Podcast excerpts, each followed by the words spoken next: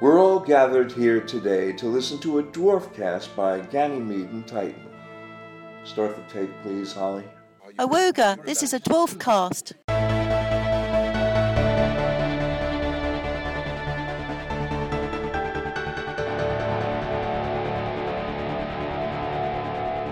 Hello, and welcome to the Ganymede and Titan Dwarfcast commentary for Series 11, Episode 4, Officer Rimmer. Yes, uh, we have returned to talk you through yet another episode of the Dave era as we go through chronologically. And uh, joining me, as always, is Jonathan Capps. Hi. And Danny Stevenson. Hello. And I am Ian Symes. Uh, later on in the show, we'll be unleashing some more waffle upon your astonished faces in our regular section, Waffle Men, in which we uh, tackle topics suggested by our readers and listeners.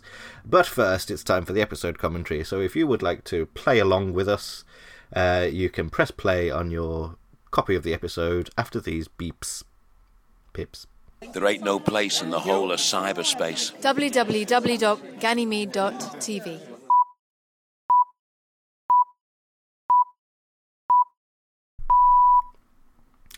Here it is.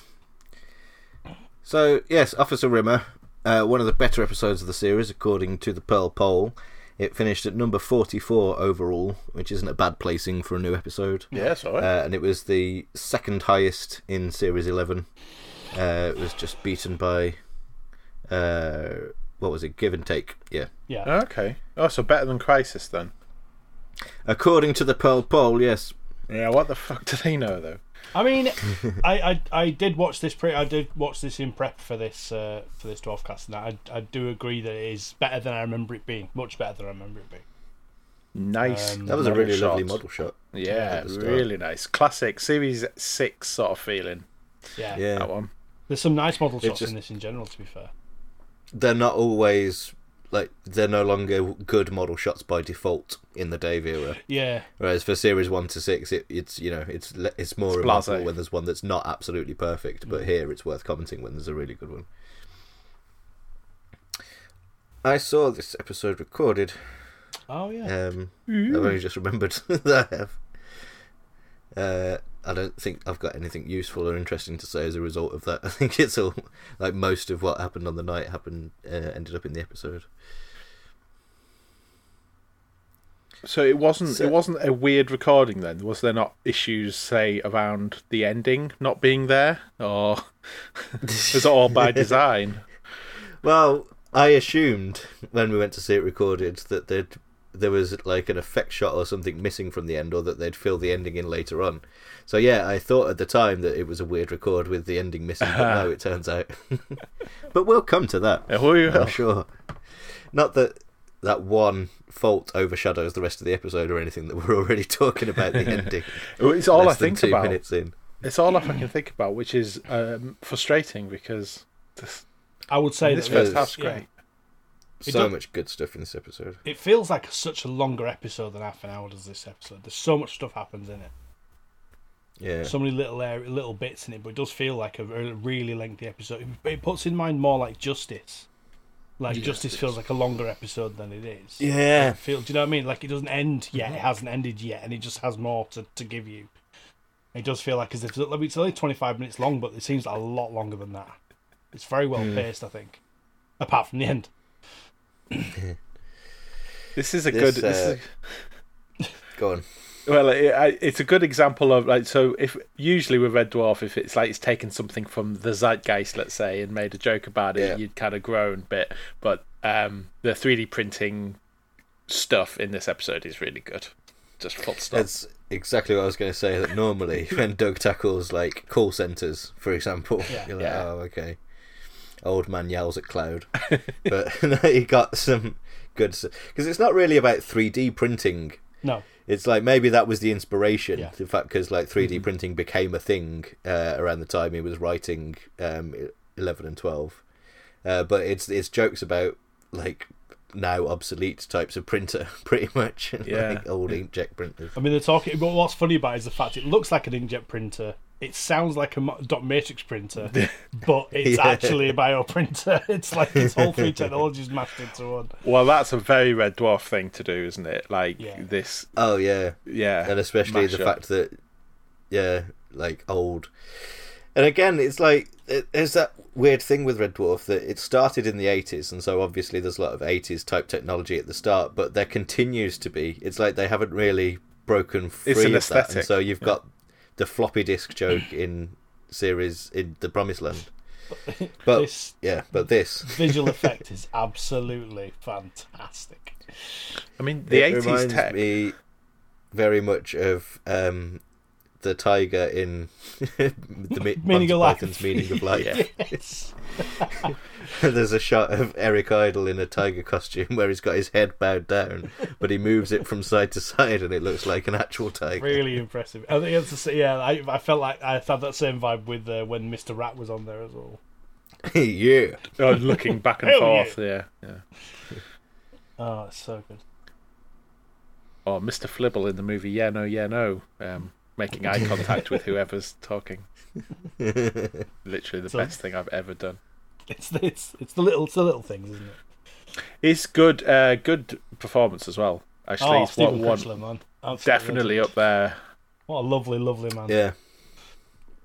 Stephen Critchlow's got a really good comedy face, and that still somehow comes across despite the fact that like eighty percent of that is prosthetics. Yes, but it's all in the kind of the vocal. It's all done in the kind of mannerisms and the, and the way they use Yeah. the fact that he's got the, his face on top of his head. But it's um yeah, it's very good. that was one of my favourite bits of his. He says, "Obviously, it's difficult for me to see."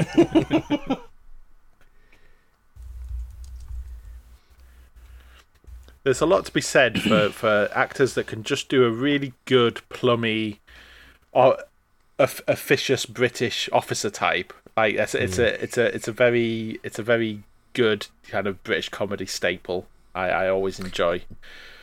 to then, yeah, combine that with something silly. Yeah. Play it deadpan. It's, well, yeah, it's it's the it's the Melchett thing. Like I've been obsessed with that kind of character since you know watching Blackadder as a kid, basically. I love the moustache.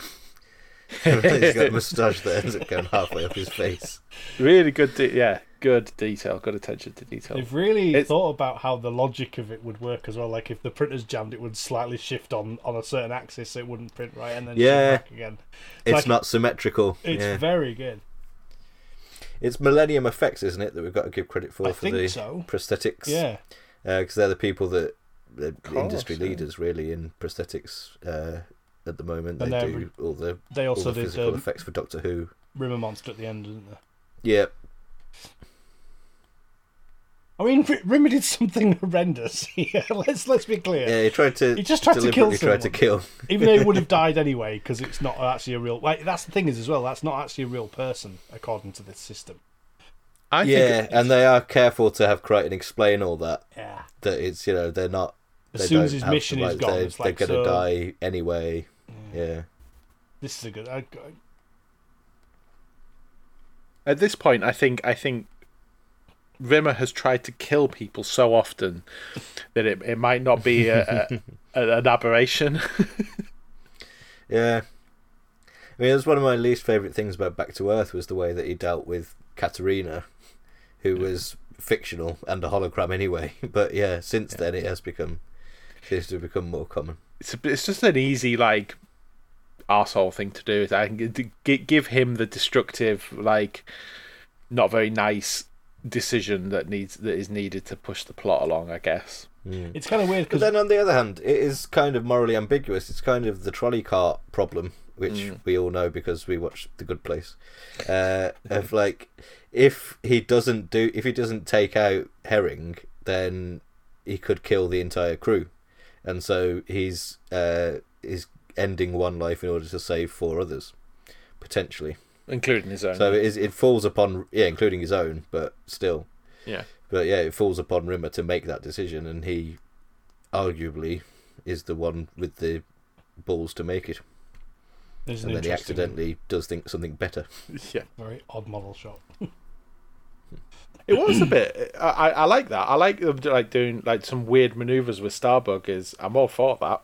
Um, because it's sometimes it's treated a bit like too much like a lumbering thing, maybe for something that's supposed to be in space. So it hmm. kind of it's kind of cool if it's a bit nimble every now and then. Yeah, especially now that they're back on Red Dwarf and only using Starbug when they need to be nipping about. Yeah, for its actual purpose. Yeah. Starbug's role in the series has changed so much over, like obvious, it's an obvious thing to say in terms of series six and seven, but even in series three to five, really, it wasn't that major a thing. It Yeah. was very rare that they they had It any a means to an length end, of wasn't it? time step on Starbug. Yeah, it was just yeah, literally a plot device a lot of the time. Here's a thought: Are Rimmer and Kryten science room scenes the new bunk room scenes? Yeah, there seems Because- to be a lot of them. Yeah, There's a lot of them, and they also tend to be where some of the best kind of character comedy laughs come from. Like it seems to be where Rimmer and Kryten are at their best anyway, especially in uh, Promised Land. But I didn't realise it was they were quite so s- constant throughout Eleven as well. interesting. Yeah, question of, of the dynamic really, because it used to be Rimmer and Lister was your Mm. ultimate comedy pairing, but maybe Rimmer and Kryten's relationship. uh, Well, it's the power struggle, isn't it? outranks, Yeah, Rimmer outranks Kryten, but Kryten is clearly better than him in every single way. Yeah. more competent, more intelligent, uh, more emotionally savvy as well, and the resentment that comes from that. Yeah. And Rimmer and Lister realise they're so they're different. They're, they're like maybe two celestial bodies that are quite opposite in, in many ways. Uh, I can't quite think of a, an example, but um, they've just realised to let each other get on with it. But Rimmer and Kryten clash because they're operating in the same space. Yeah. There's the Gosh Lady, one of the greatest credits of all time on Red Dwarf. Now it says on the credits that that's Daniel Barker doing the commentary, but wasn't Robert Llewellyn doing that? Oh no, he didn't. No, he did the gra- he did the greyhound race. He did the Trojan, the, the didn't he? pig racing in Pig Trojan. racing. Thank you. Yeah, Yeah. I forgot. Yeah, it's Daniel Barker's third consecutive appearance in a voiceover. Yeah, What a run! Can you imagine Currently, wearing a, a human brooch, a brooch that is literally just a man on your on your chest, because that is the equivalent of what Cat is wearing on his no, jacket. I, the equivalent would be a, a primate of some kind for us. Okay, well, even so, like a monkey brooch. Then. Yes. I would like a monkey brooch. okay. good band name. Well, you have to Don't bro- you have to broach be the your subject before monkey Christmas. brooch. Rimmer's got a weird thing with lifts. I like how how extra shit they make the other lift. It's like he did that on purpose. Like Rimmer's intentionally made that lift shitter. yeah. Now, people people in privilege wouldn't deliberately make other areas shitter just to just to improve their lot. That wouldn't happen. Rimmer's a Tory. He's such a Tory.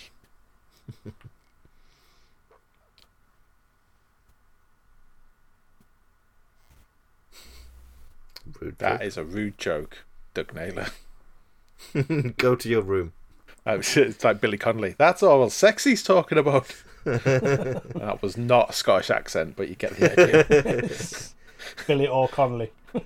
Billy O'Connolly, to be sure.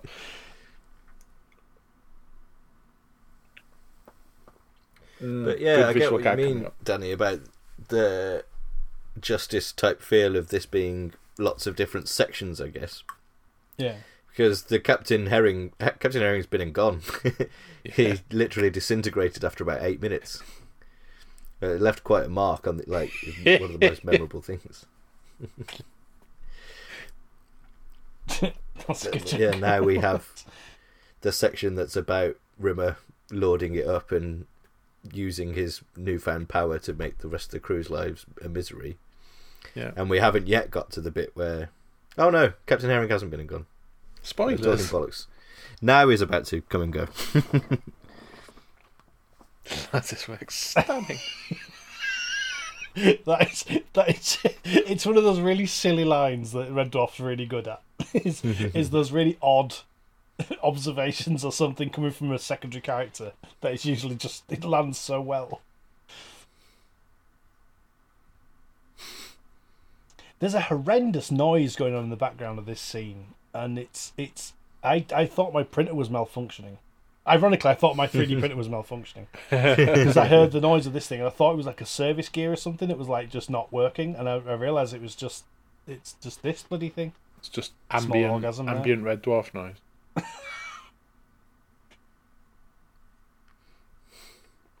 Another highlight of Captain Herring is I've got my eye on you, Lister, and he lowers his entire head.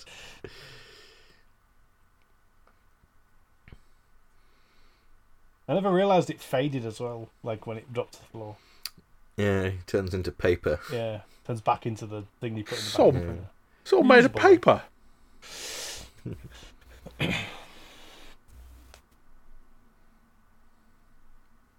Good. Like, bring bring that uniform back. It's nice. Yeah,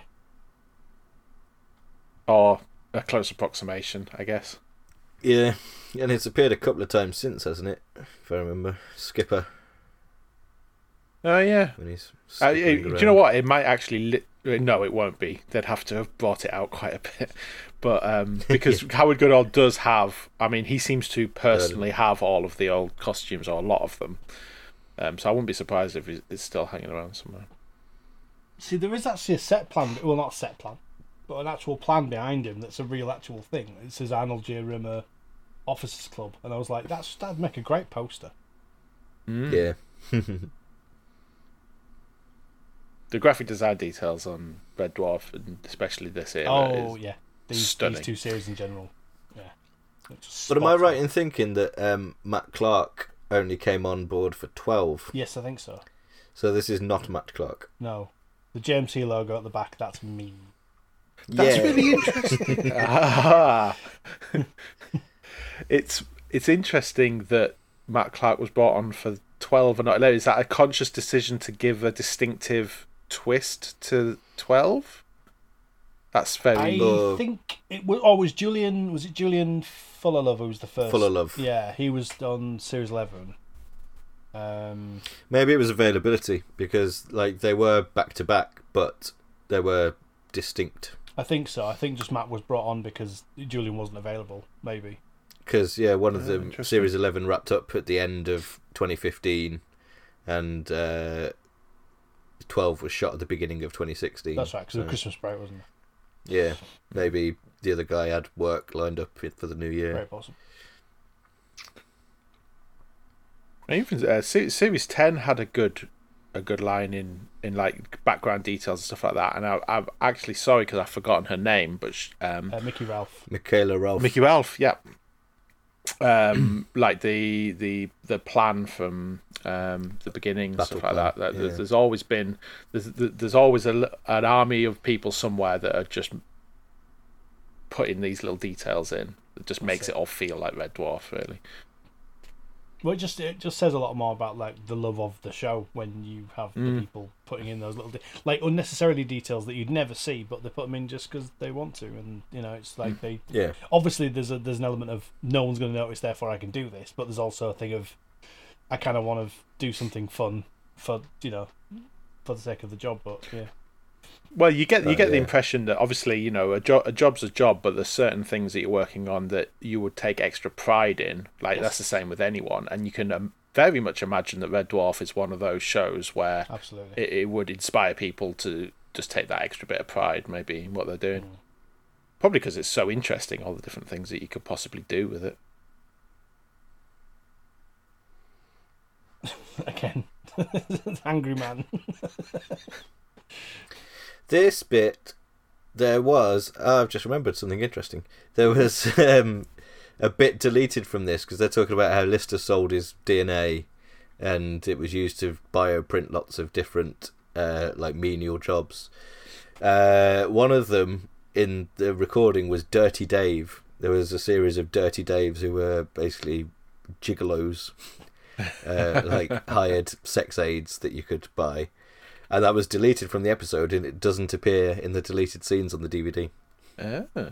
Dirty Dave was Dirty Dave the um the the special word that we gave as a non spoiler for the episode. It was the yeah, it was the tiny teaser. the tiny And teaser, we ended yeah. up teasing something that was removed. I do love that. How That's what an interesting crazy. decision, if that was indeed a deliberate decision. Oh look, it's the M core ship. Oh yeah. It's White Corridor one five nine, but give it an upgrade. I mean, it actually might not. Yeah, it might be very different on MCall. I can't actually remember. It but is. it's, It with this. um, With this was borrowed from another TV show. Oh, really? Yeah. Which? What was the it other looks TV show? like a mid nineties rap video.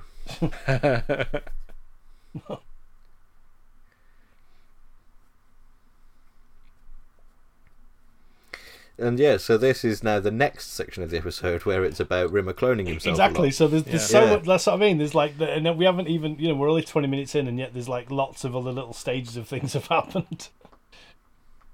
But I will mention because we we have gone past it. But where the where the Kryten is telling Lister not to delete that thing by not selecting all those things and not pressing that button is an excellent, Yeah. is an excellent Robert moment. And he says you've got another thing coming as opposed to you've got another think coming, which therefore makes that correct. Interestingly enough, the Yeah, subtitles exactly. I think. So obviously they've, yeah. I will not get into that argument. Not again. I'm pretty sure think- one of the rumors literally flip like disappears on frame there. Like there's a there's a, an effect where they've just removed him from frame the second he's about. to- Uh, I mean, it's a, it's quite impressive. This, this is on a hell of a technical level. shot. This The is insane. number, It's amazing. the sheer number of rimmers, like Ed Bye. If you showed this to Ed Bye in the eighties, he would shit his pants. And, oh, by the way, you didn't do this. yeah. Um, yeah. You can say a lot about you can say what you like about Rimmer and his failures as a human being, but he's learned how to get on with himself in the last thirty years. I lo- I like that is referenced in the uh, in the in Kryten says about you you and you doesn't have the greatest history Yeah. or something like that. They do hang a lampshade on it. Yeah. What I strikes me as odd about this scene is that he's got all these printed clones that are enjoying the officers club, and he's made himself the doorman. Like he's the but he's the superior officer here, and his original Rimmer. He shouldn't be having to do this job. Yeah. Maybe he had to do that in order to get um, some of the other Rimmers to agree to do service jobs as well, because you had a board waiter Rimmer as well, and he wouldn't he wouldn't have done that if the main Rimmer wasn't you know also pitching in. That's true. Yeah, It's interesting because the- it says the clone the other rimmers, but then make them officers so they're still below me. It's like, well, you don't have to do that in order to make them below you. They're already second technicians. Why do you need to upgrade them to officers to make them? Oh, but they still ah, but need he- to be he wants- officers. He wants all of them to be above list. oh god, Cat it's and an officers club. Of course, it's an officers Yeah. club. Yeah, it's all right. Dan being thick as Stop, usual. stop listering. this is uh, weird, but I like it. I the love barbershop quarter Yeah. Howard for Howard having fun. Goodalls. yeah.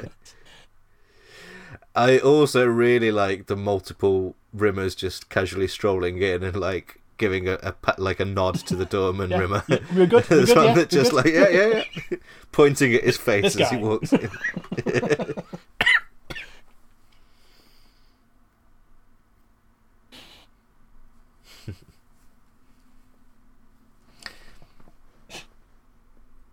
And now we're starting the monster bit.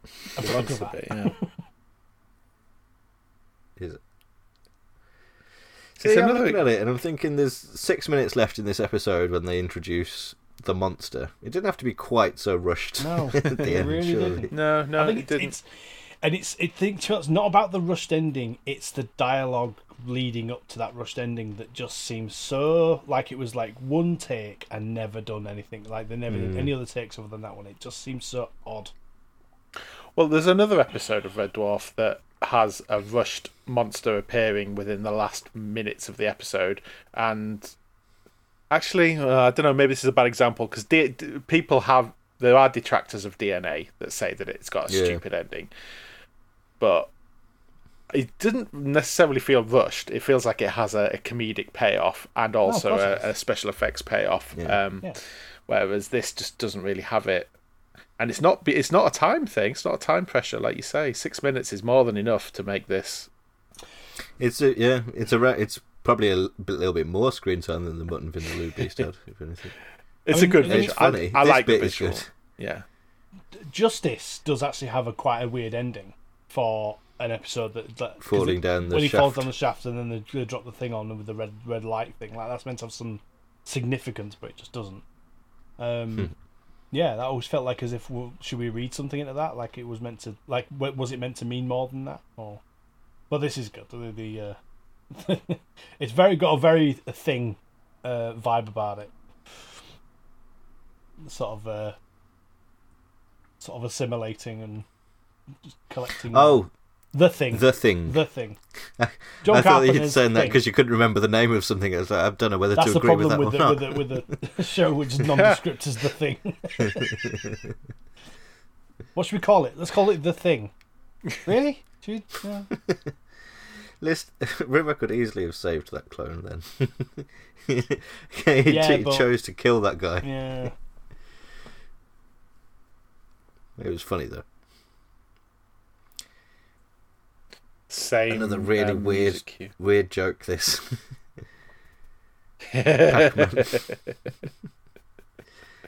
Why? Why did Kryten make that? why did Kryten have the sound effects? He's eccentric. But uh, it- it lended itself very well to being converted into Red Dwarf the game. that was quite an obvious one. We like we were expecting there to be a Pac-Man level. We probably weren't expecting Officer Rimmer to be the last uh, No. update of that game, but never mind. Uh, link in the show notes to uh, Capps's Let's Play, where he's optimistically talking about future episodes of it and how much fun it's going to be playing Crisis and Can of Worms. and what was it? About six months after the episode that um, that came out. Yeah, it should have been yeah. obvious. Yeah, and four months since the previous update. I we should have known. Oh, I I really want I want to hear the story behind all of that.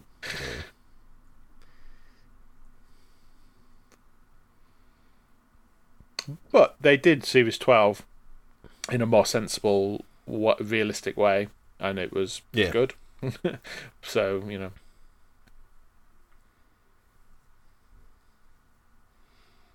So it basically did a Legion. Yeah. Including that, yeah, because Legion had that line about all your anger and everything Yeah. multi- multiplied exponentially. Yeah. So all the negative points of them. Okay, two minutes left for the denouement.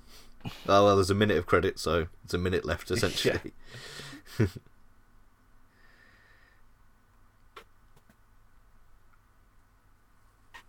It's just but I the like all problem is the, there's no all the stuff about having a pen. The tension is great, to be fair. Oh yeah. great.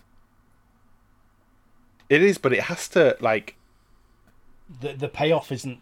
there has to be a payoff, yeah. Yeah. You can't just have resolution, it's defeated. You have to be and here's a joke that's been set up. And there's no At the lesson the learned. episode. I think that's what it is. There's no. off. There's, there's another scene missing out of this episode where like Rimmer learns a lesson or something. It's like Yeah. there's no Yeah. denouement of it afterwards.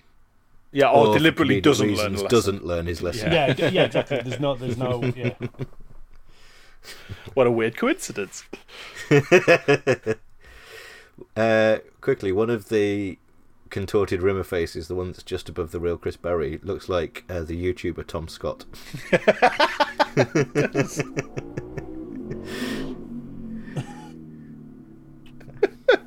Is it?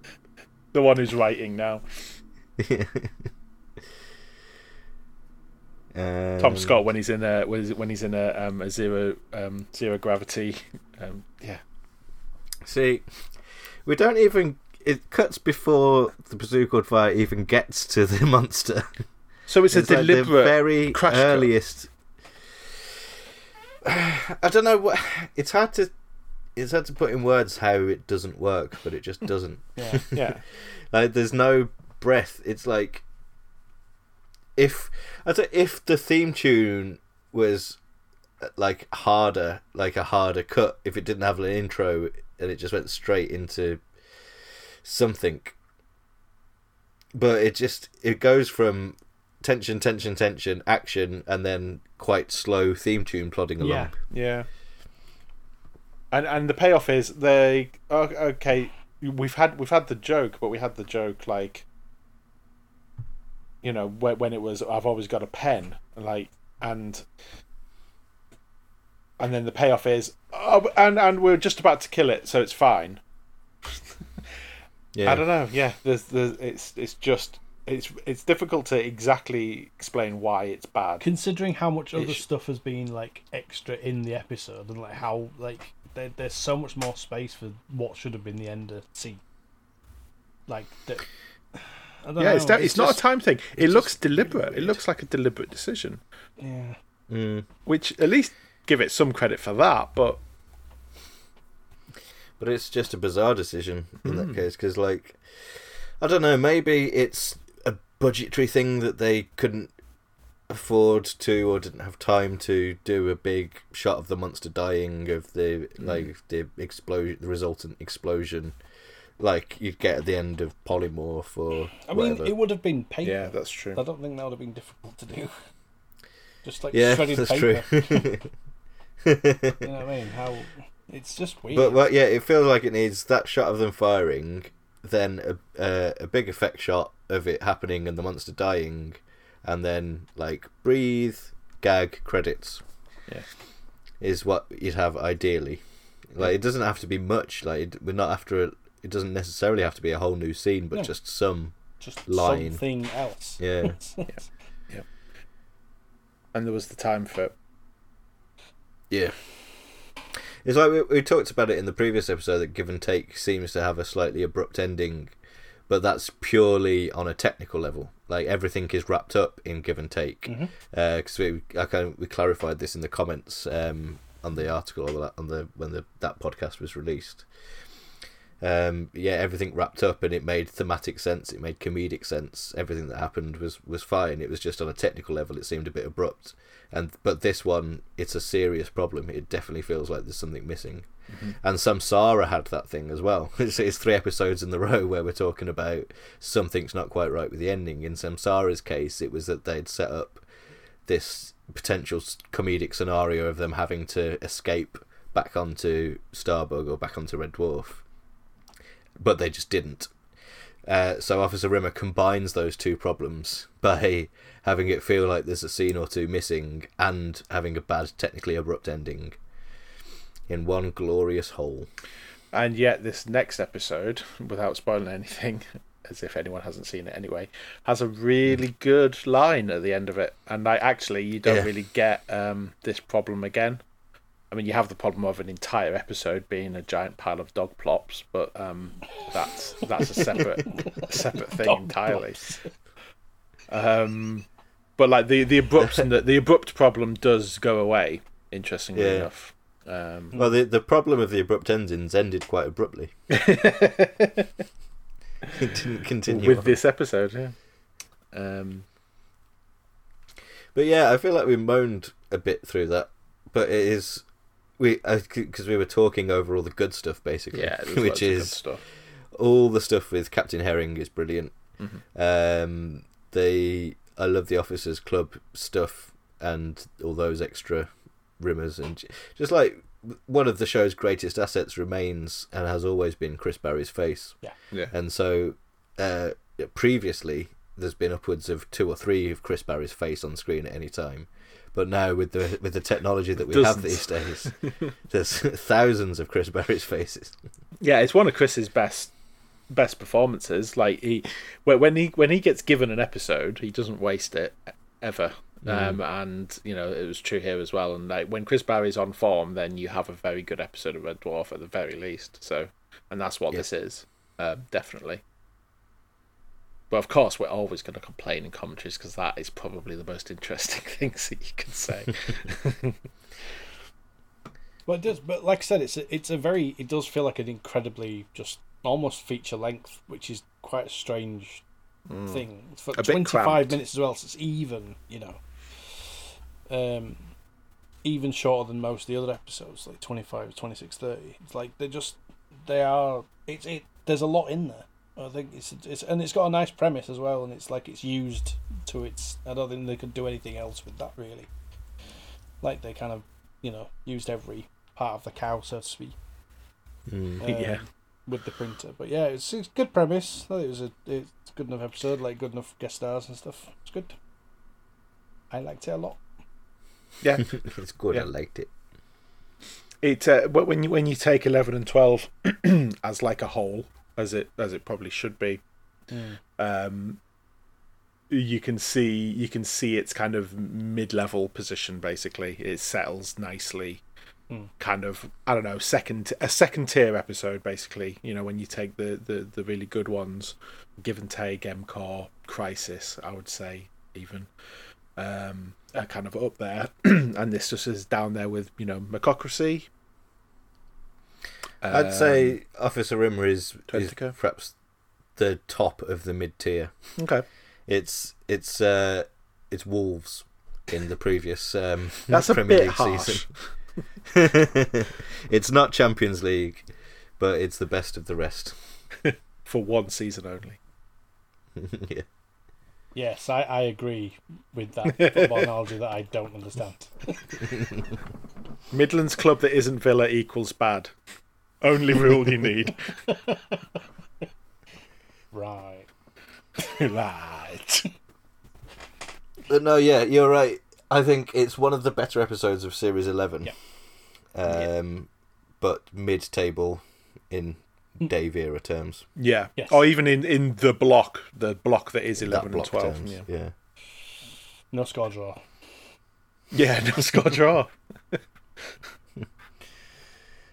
But the referee blew the whistle before the allotted amount of additional time. just as a just as a shot leaves the striker's boot bound for the net, the referee's whistle goes, An and it's all over. That, of course, wouldn't be a problem if it was basketball, as anyone who played NBA Jam will know, because literally every single game ends like that. I think I think they, they designed it so every like the, the the ending whistle happens when a shot is is being made. So Mid-air. there's a tense ending. Speaking of jam, we should have some waffles with that jam. Yes, I suppose it is. Time for uh, the section uh, where we hand over control to you, the audience, as to what topics we discuss, uh, which we like to call Ah, so The you're a waffle. waffle jam. Man. So, let's start off with Milo Scat, uh, one of our regular waffle contributors.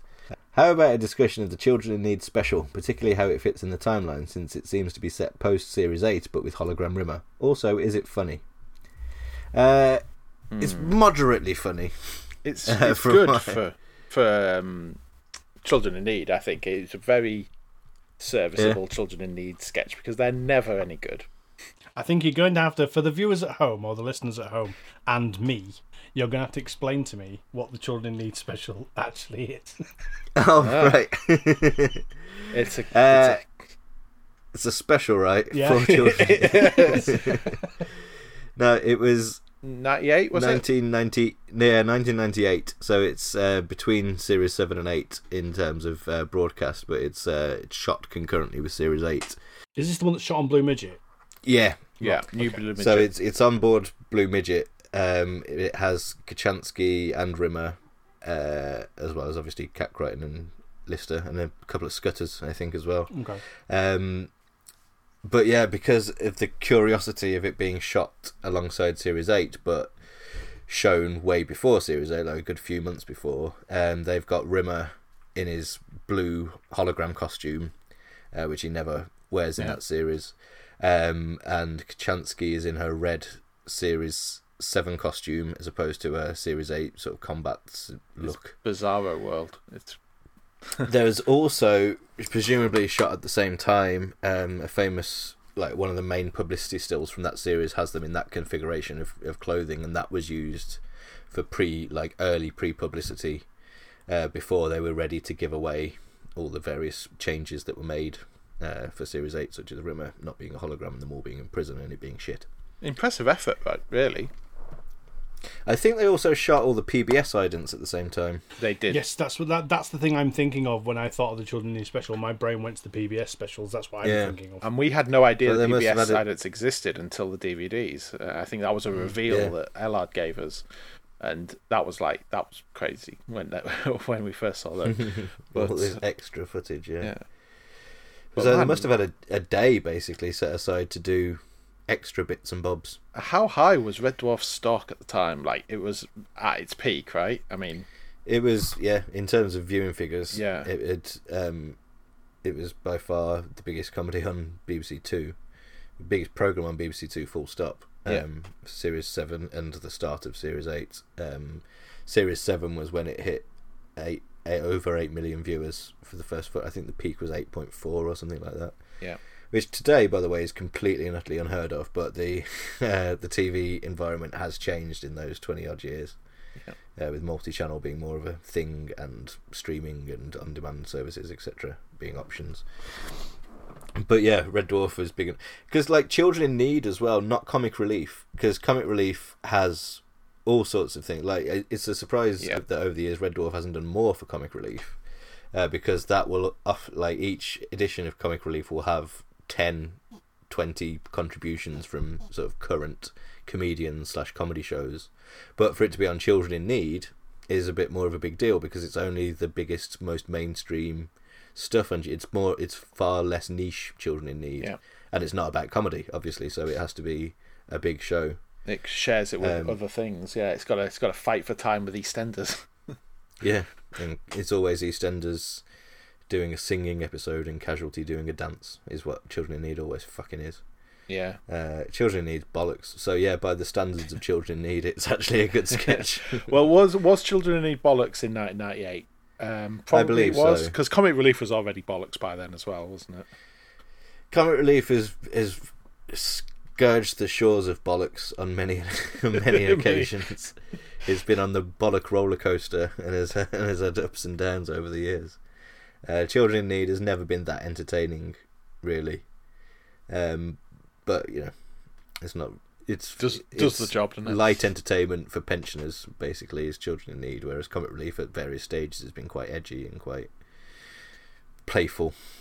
Uh, Um, having yeah. said all that about Red Dwarf being at its biggest and competing with all these other shows, I do recall that it was this sketch premiered at like quarter past midnight or something like that.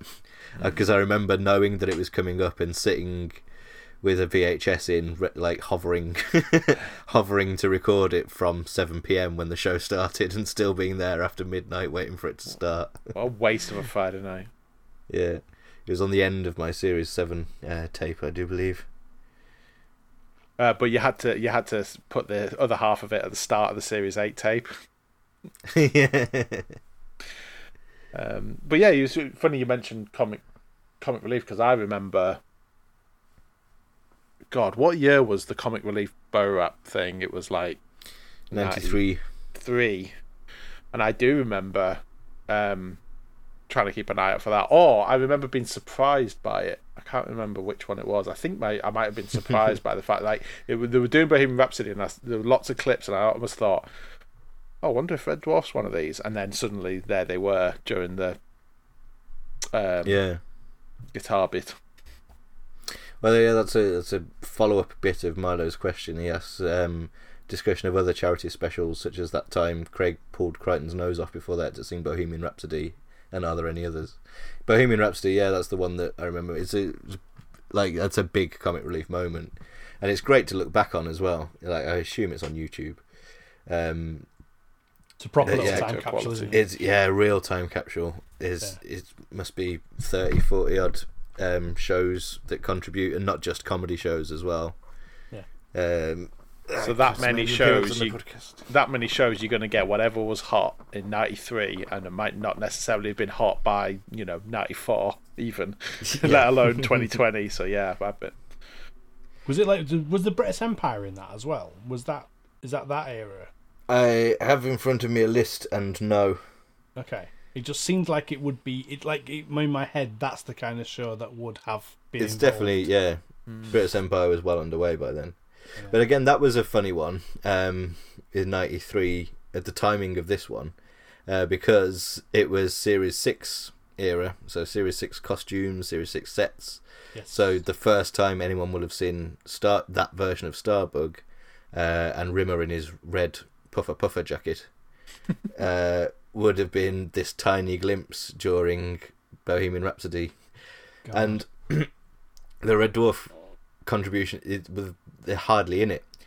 Most of the other shows have like a line or two of the song to themselves uh, before it cuts on to the next one. Um, but crucially, everyone else is singing along. Um, one of the probably the best bit comedically is from Jeeves and Wooster. Um, so you got Fry and Laurie, uh, Laurie at the piano going, "Mama, just killed a chap." Put a gun against his head. And Fry going, Now you've gone and thrown it all away. uh, so it's, it's funny because everyone's singing along, but the Red Dwarf crew are only miming along.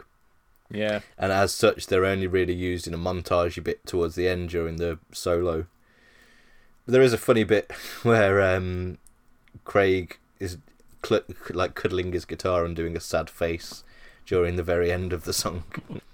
It, it just sort of suits Red Dwarf that bit though. Like if you're gonna put Red Dwarf bit anywhere, that would be where you'd put it. yeah.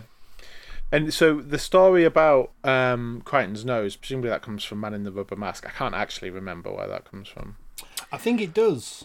I think because it was a sort of because it was always a, a post recording thing that Craig would do by oh no way default. Yeah, because it was the first bit that would it was the first bit of Kryten's head that would kind of like the glue would come off first. So he would always get and then and then they realised that it realised they had to shoot more shit. So yeah, they did it at the end Yeah. of five, and and that was when Robert burst into tears because he had the secret of Red Dwarf USA in, in his Yeah, head. yeah. it's a p- potted history of yeah. It was Man in the Rubber Mask where we first heard about the practice of ripping off Kryten's nose, the tradition thereof. Um, and yeah, like you say, they were definitely doing it by Series Five. But in the in Man in the Rubber Mask, Robert describes it as like the thing that they'd always done, or uh, Oh, you know, had done at least throughout that series and possibly the previous ones.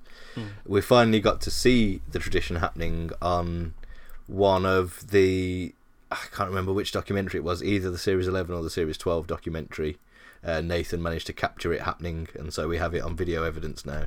yeah, Um, but yeah, on this occasion, um, I think it was Sirens. Um, you'd probably be able to tell by comparing cats' costumes because it's always the cat. Um, the, the cat's Oh, costume is a giveaway to when anything extra was filmed. But I think it was the end of Sirens uh, where they shot this Bohemian Rhapsody bit, um, and Craig had already done the ceremonial pulling off of Kryten's nose uh, before realizing, oh shit, we've still got to do this comic relief thing.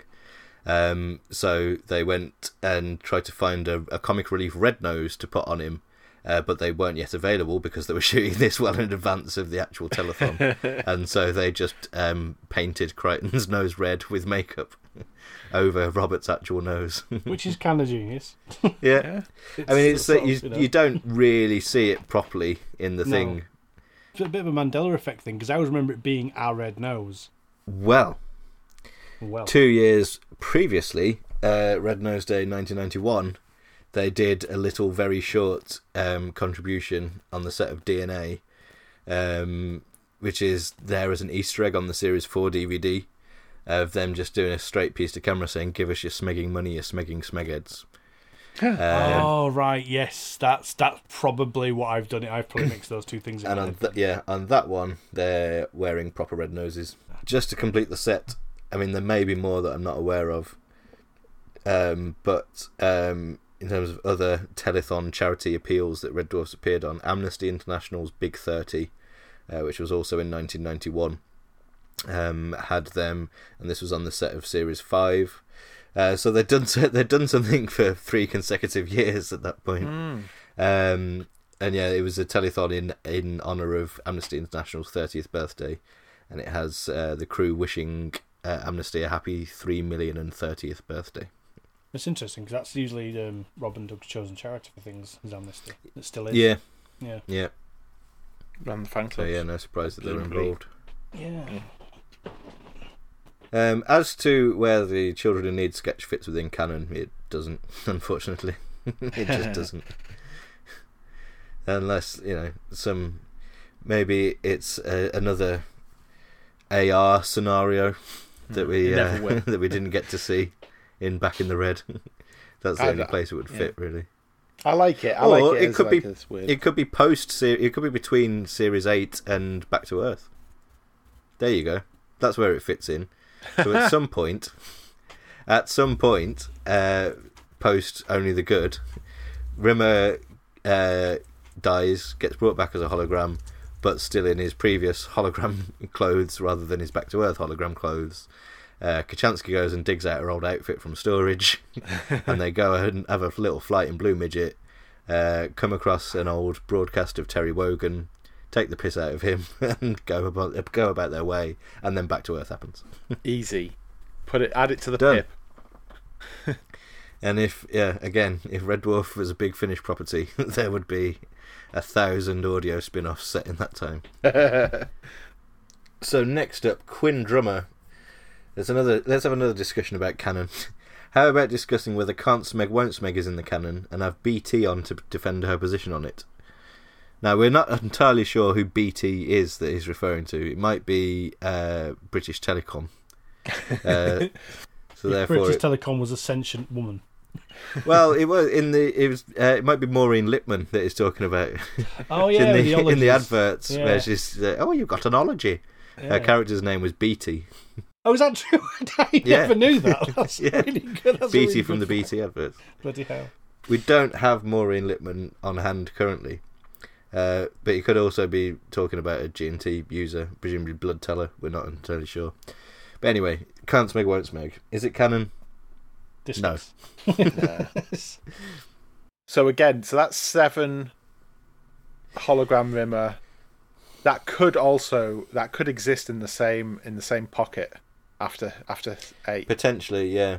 Now that it's occurred to me that you can have things like just because we saw it before we saw Series 8, it could be set after Series 8. Yeah. Non-linear storytelling.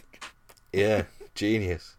However, um, there would have to be a hell of an explanation for Ainsley Harriott suddenly beaming on board, and not only that, talking talking to camera uh, about the time he was a Gelf.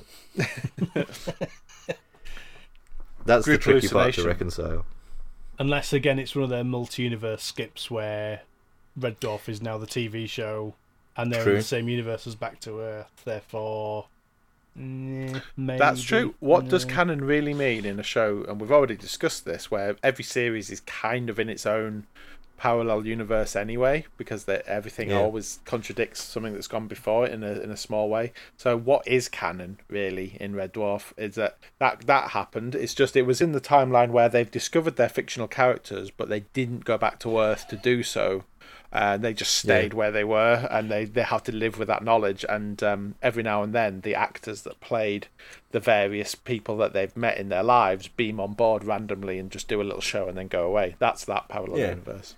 So yeah, they know they know that they're fictional characters, and they to entertain themselves, they sometimes put on shows that parody contemporary Yeah, other other programs that were on TV at the same time. they're receiving them. It's like Lur from Omicron Persei 8 receiving Ally McBeal a thousand years um, after after it originally went out. They're, they're receiving the these shows and they're like, McBeal. oh, we should do that. That's a good idea. with a full audience as well. Yeah, in Starbug. they found a device that allows them to package up a recording and send it to modern day Earth as a program. Yes, well that's that is that's in multiple things. In um, Red Dwarf Smegups, the televised version of Smegups, they Yes. send it as a ti- in a, in a time capsule, time traveling capsule back to Earth. So it's set in the same universe that all of Kryten's VTs are set for all of the Smegups. Oh, a Yeah. similar one. Yeah, yeah. So that's that's Crichton with his take on uh, "It'll Be All Right on the Night." This is the Red Dwarf take on Can't They also do University Challenge. Yep, yep. Uh, okay, what about the fact that Duane Dibbley uh, is hiding in a waste disposal unit? Uh, that's just the cat dressing up. He, ju- he just changed Um, his clothes. I'm saying that he is uh, the Emohawk. He's been there the whole time. Yeah, there was another Emohawk. It was the gun, and it was put in the airlock, and then it just turned into Duane Dibbley because, just cause. And but it it's a friendly there. Emohawk that And just it sat lives there. off. That's it. That's the reason. I think that's pretty comprehensive. I think we've Yeah. I think we've nailed that Okay. down. Yeah. No, Can't Smeg Won't Smeg is definitely canon. I'm Yeah. glad we had that conversation. Just depends what canon you're talking about. The waste disposal canon. Okay, one more waffle cooked up by Ainsley Harriott. Uh, oh no, cooked up by Dave, who wants to know which is the best and worst of all the Red Dwarf logos. Well, the big question mark really is: Do you prefer Serif or Sans Serif, Mm. which is also a new Noel Edmonds game show. I like Omar Sharif, who's the Omar main Sharif. So my opinion is that the simpler the logo, the better the logo, and so sans serif is my particular bag. But I, the serif version, in some cases, is also very nice. Usually comes with a thinner ellipse as well, doesn't it? The, the serif versions. It's like it's almost like a slimmer, lighter weight sort of a logo. I would say that on branding, on merchandise, I would say that the sans serif logo works better. But on bigger things like posters and videos and things like that, where it needs to be nice and big and bold, hmm. the sans serif works a lot better for me. The serif Series 7 8 logo is Yeah. like looks weird on the videos, on the Yeah, because all the others were the big chunky, chunky boys, weren't they? Hmm. And I, I think it's about. I mean, Red Dwarf's been around for over thirty years, and so it's gone through different like design sensibilities and TV and everything. And I feel like at the moment, like the the, the choice to go with the sans serif like Series Three, I would I would say kind of style of logo, kind of fits with the modern sensibilities of like um what's the word I'm looking for? It's non-skeuomorphic. So it's not you know, if you have a button on an app or something, it doesn't look like a button at the moment. It, you know, people aren't designing things to look like they are. They're just it's there's fl- there's a flat kind of um, big blocky bold kind of thing in in design for like apps and on TV. And like the new newer episodes of Red Dwarf have got the that nice big bold logo, and then the episode titles when they come up just huge red letters. You know what I mean? Like no mm. fucking about. And I think that that type of logo suits that. But then if things are going in a kind of a more like I don't know more understated direction, then the the serif font, the serif one fits with that a little bit more. I think you're right that it is it follows fashion in a way because mm.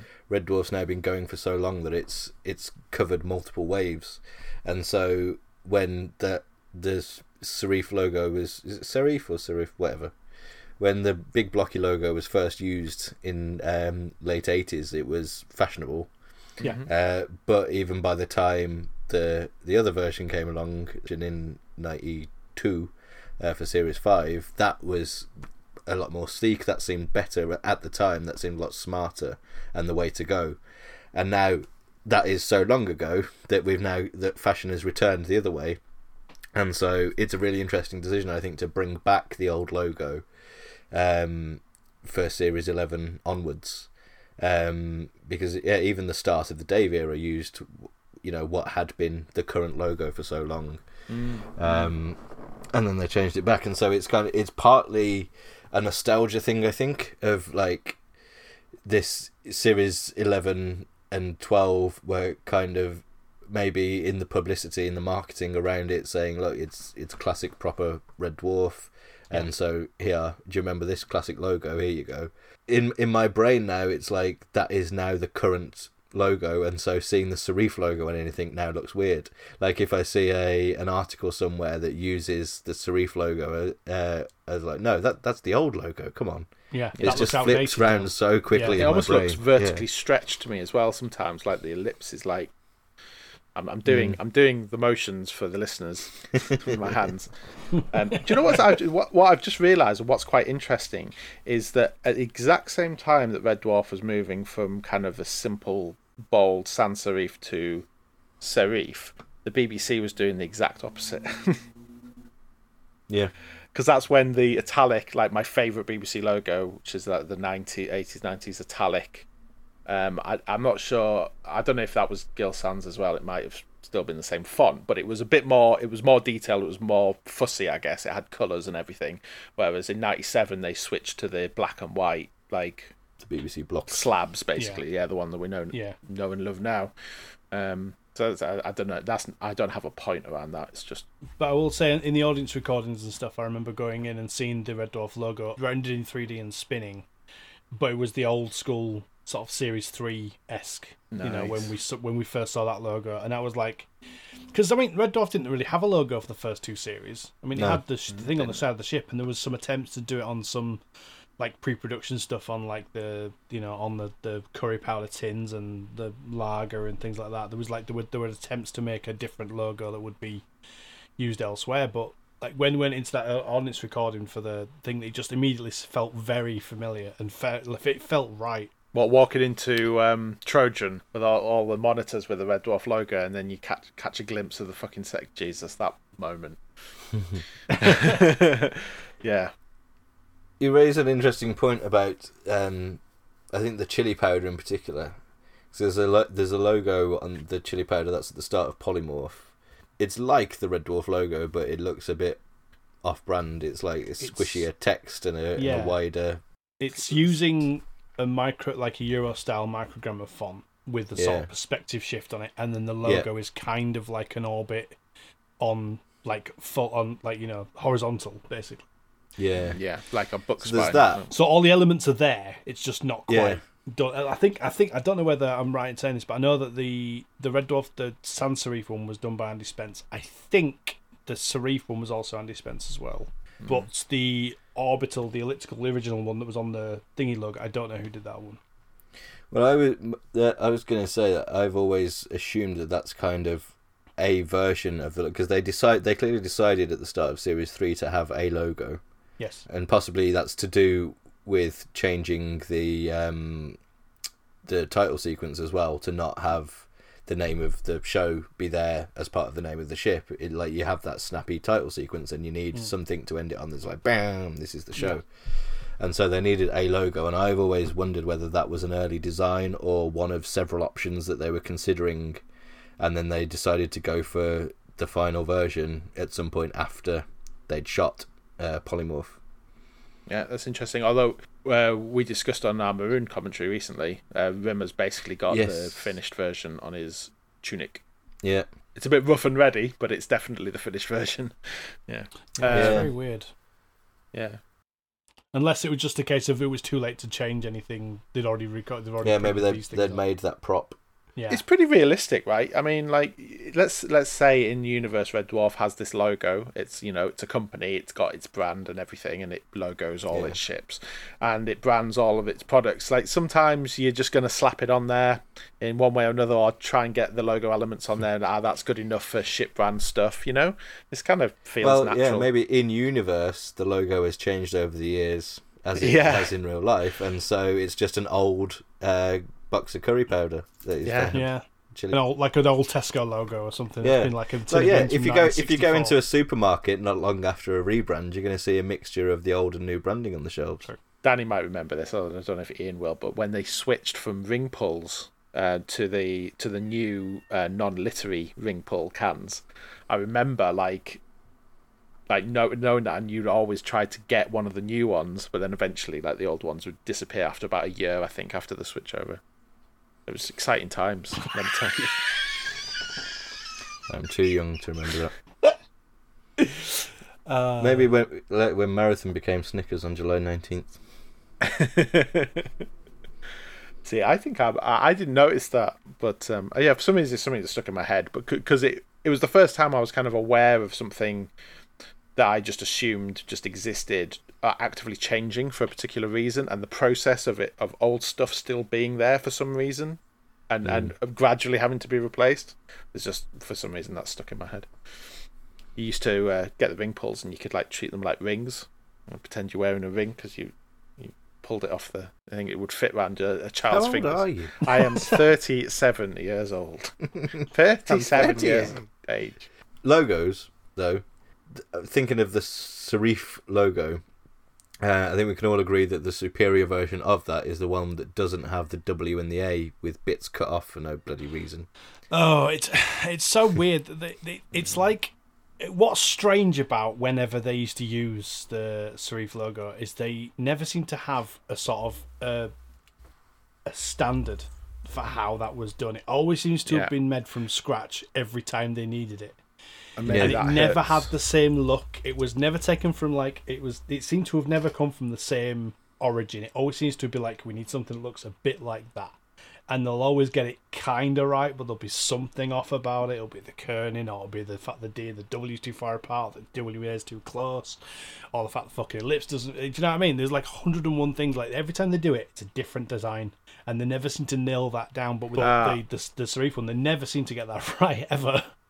You've you've triggered a That was memory with me with the W and A being too close together. The W and A being too close together is a problem with the current sans serif font because I'm looking at the Oh, Promised was- Land oh, one yeah. and they're basically touching. So for fuck's sake, I realised that when I just now when I said serif, I meant sans serif because there's Oh, a thing right. with the with the with the current logo in some places. It gets Yeah, the current the Promised Land version, the W and the A look a bit close together, but I will still prefer that to um. There's a version that's on the on the on the series one to eight Blu-ray box set. It uses a version where the W and the A are spaced out, but the bottom right hand corner of the W and the top left hand corner of the A are cut off by the Oh ellipse. yeah. Do you know what? And if that that really annoys me. They're not actually spaced out; they're really close together. But actually, that if it wasn't for that cutting, that would be the perfect Red Dwarf logo on that Blu-ray set. I would say, Yeah. like it, it's almost like the, the, the rest the of letters are one. even chunkier. They almost feel 80s. It feels like. Did anyone see Chernobyl? All of the captions were in like really big, blocky, um, kind of off-white text like this, and um, yeah, it just makes me think of the 80s. Just looking at that logo, it's actually really nice. Apart from the cutting off fucking thing.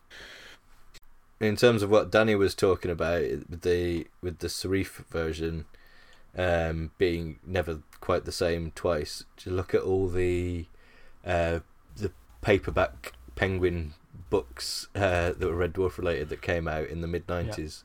Yeah. They all have dark, it's a sort of royal blue backgrounds, and all have completely different versions of the Red Dwarf logo on them that have been drawn from scratch each time. And I think it was yeah, Cy Bromley pointed out in the comments um, when this topic first reared its head that the program guide has one of the worst ones ever, where the ellipse is completely and utterly on the wonk.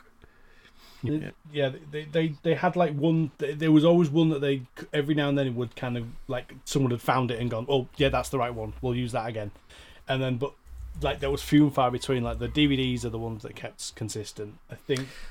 I was gonna say, I think it's about that time, like when Yeah. Ellard was in charge of the official site and the DVDs. Um, so it would have started very early noughties. That was the point where there was some consistency Yeah, Yeah. yeah. Uh, to lock down the because design. you had you had someone who gave a shit who was About the basically across details, every bit yeah. of Red Dwarf output, and yeah, from that point on, you had a, a consistent version of the logo, and you know, all the better for it. It's worth pointing. It's worth talking about the Back to Earth situation because in the lead up to Back to Earth, we got a new logo, and I think we mentioned we might have mentioned this on the last Dwarfcast. Where we got a new logo, which was basically it was the serif font because the fan club used this as the basis of their new logo that was designed by some guy or other. I can't remember from Leeds. Sounds a bit like me. But not me. Um, anyway, it's really nice because it's the serif font. Was it actually me though? Did it? Was it me who did that? I'm 100% sure it was you. Yeah. and it was like a wavy. Um, Oh yes, yes. had- had the- had I the remember. wavy- I remember now. it was new, it was shiny, and it was subtle, and it was great. Really liked it. Um, Yeah. And then the actual back, and I think I might stand alone on this one, is that this the actual Back to Earth logo, they just embossed everything. They embossed all the red stuff. They did a really weird, almost like a Photoshop effect, Yeah. a sort of 3D bevel effect. And it had like, if I remember right, it was really weird. I remember being able to find the um, the reflection map they used for it, and it looked like just like a just somewhere with a gate. Like that's what they used Really? as the reflection map for. The, yeah, it was really. Oh, the rusty gate. Oh, Danny, I love you. But I forgot that that was never used in official. Like, oh, I tell you what, uh, was it ever used for the Red Dwarf movie stuff, or was it never used it's for on either? what the, the the the embossed one was is on the is on There was the a whole. It's there- on the I remember rightly. There was something that was leaked that was meant to be some sort of like ephemera for. It was like a Red Dwarf booklet that had all the lo- uh, the logo kind of splayed out in different versions and modes. And I remember that Red Dwarf logo being part of that thing quite prevalently. Mm. I remember that. If we do, you'll find it in the show notes. Or it might. I tell you what, it might have actually. It might have been genuinely. It might have been Andy Spencer's website, and it might have just been like a portfolio of his work. Oh, it might yeah. have been part of That that. I think that's now. probably what I'm thinking about. Yeah, yeah, the whole like style sheet of all this kind of thing, and it was it looked great. Speaking of versions of logos uh, differing between publicity and what's on screen, far more recent example: the first three million years, uh, the course, documentary series.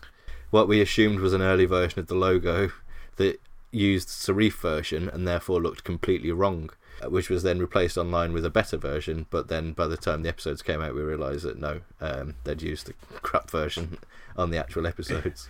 they'd used Um, the crap version of logo for four years. But yeah, the reason that that's weird is because it's the serif logo, and that's the only thing that's come out in the last, well, since Series 10 that's used that logo. Yeah. And again, it looks weird. I'm looking at it now, and they've they've taken essentially the serif logo and put it in a blue circle, like at the start of Series 3 and 4, which is where you only really associate that with the uh, the sans serif version. Yeah, with the specifically that's series three, isn't it? Very specifically, or at least it was until it became the default look. So Andy Spence looks like he did that that version I was talking about, the proto Back to Earth version, which ended up being used for series ten. So that was actually used for series ten, the um the one that's got the wavy um the wavy reflection almost, uh, the subtle one. It was used in publicity for Series 10 at least. I don't think it was publicity series 10 yeah okay yeah yeah i'm looking at a publicity thing here but um yeah so basically the red dwarf logo is all over the shop and i'm kind of glad of that because it makes it a really interesting part of the show. And it's something that you can pick apart when something new is about to happen. There's the logo like what's the logo going to look like? Like and that's always been a discussion. And i remember like the there was a lot of excitement that the logo was going back to sans serif for 11 and 12 like there was a really strong kind of design decision being made there. And it wasn't just let's put whatever logo we've got at the top of this folder as the main logo this was what what do we want to how do we want this these series to be identified you know there was an actual real decision being made there um, which i liked Yeah. said a lot I have gone into. I've had to look at the the Red Dwarf the ten title sequence just to see what it looks like. It actually is. It's it's got gradients on it, but it's not anywhere near what the what the original one with the waves on it. right, So I was just checking that I hadn't gone mad and that it hadn't actually been used. I was right, it hadn't been. No, used. you're right. Um, the yeah, the the picture I'm looking at on Andy Spencer's website is um, it's got series series X at the bottom, and it's it's like it's a promo thing. It's probably the first the first bit of promo that or one of them Sure. that we that we saw. He also did the Harry Hill logo, classic the classic '90s Harry Hill. Yeah, I was just scrolling down his list of credits and he's worked on shows that I've worked on. Um, but I didn't realise. that's a, that's Different really annoying. different departments. I'm going to have to look out for him next time. I think that draws a veil over this edition of Ah, so you're a Waffleman. And indeed, this Dwarfcast, uh, we will return with the next edition of uh, the Dwarfcast Book Club, uh, continuing our look through the Better Than Life novel. And of course, uh, our next commentary will be in two podcast time, and that will be on Crisis. And there'll be more waffles at the end of that one too. So if you have any more suggestions for Wafflemen, uh, do send them in via the usual channels. You can leave a comment on this article over at www.ganymede.tv or find us on social media. Twitter handle is Ganymede Titan. Okay. So this should give you an idea of the kind of person we're working with. Okay. Thanks, as always, uh, for listening to this podcast, assuming that you actually did and haven't just skipped forward to hear this outro, which would be really weird behaviour. What's what's the point in that? Why did you do that? Or listening to it at 1.5 speed, you fucking savages. Oh, I know yeah, you're out if you did that, I know can- you're fucking out there. Either pay attention or piss off. a lot of you. We'll start slowing these podcasts down if you find out people are doing it. Yes. Anyway, uh, th- so thanks. Thanks thanks for listening. Genuinely though, thanks. Uh, yeah, yeah, cheers. Cheers. Join us next time. Stay safe, take care, and as always, Ed bye, everybody. Ed bye. Thank you for listening to G&T Dwarfcast, and we hope sometime in the future you'll decide to listen to our Dwarfcast again. Have a safe onward journey. Goodbye.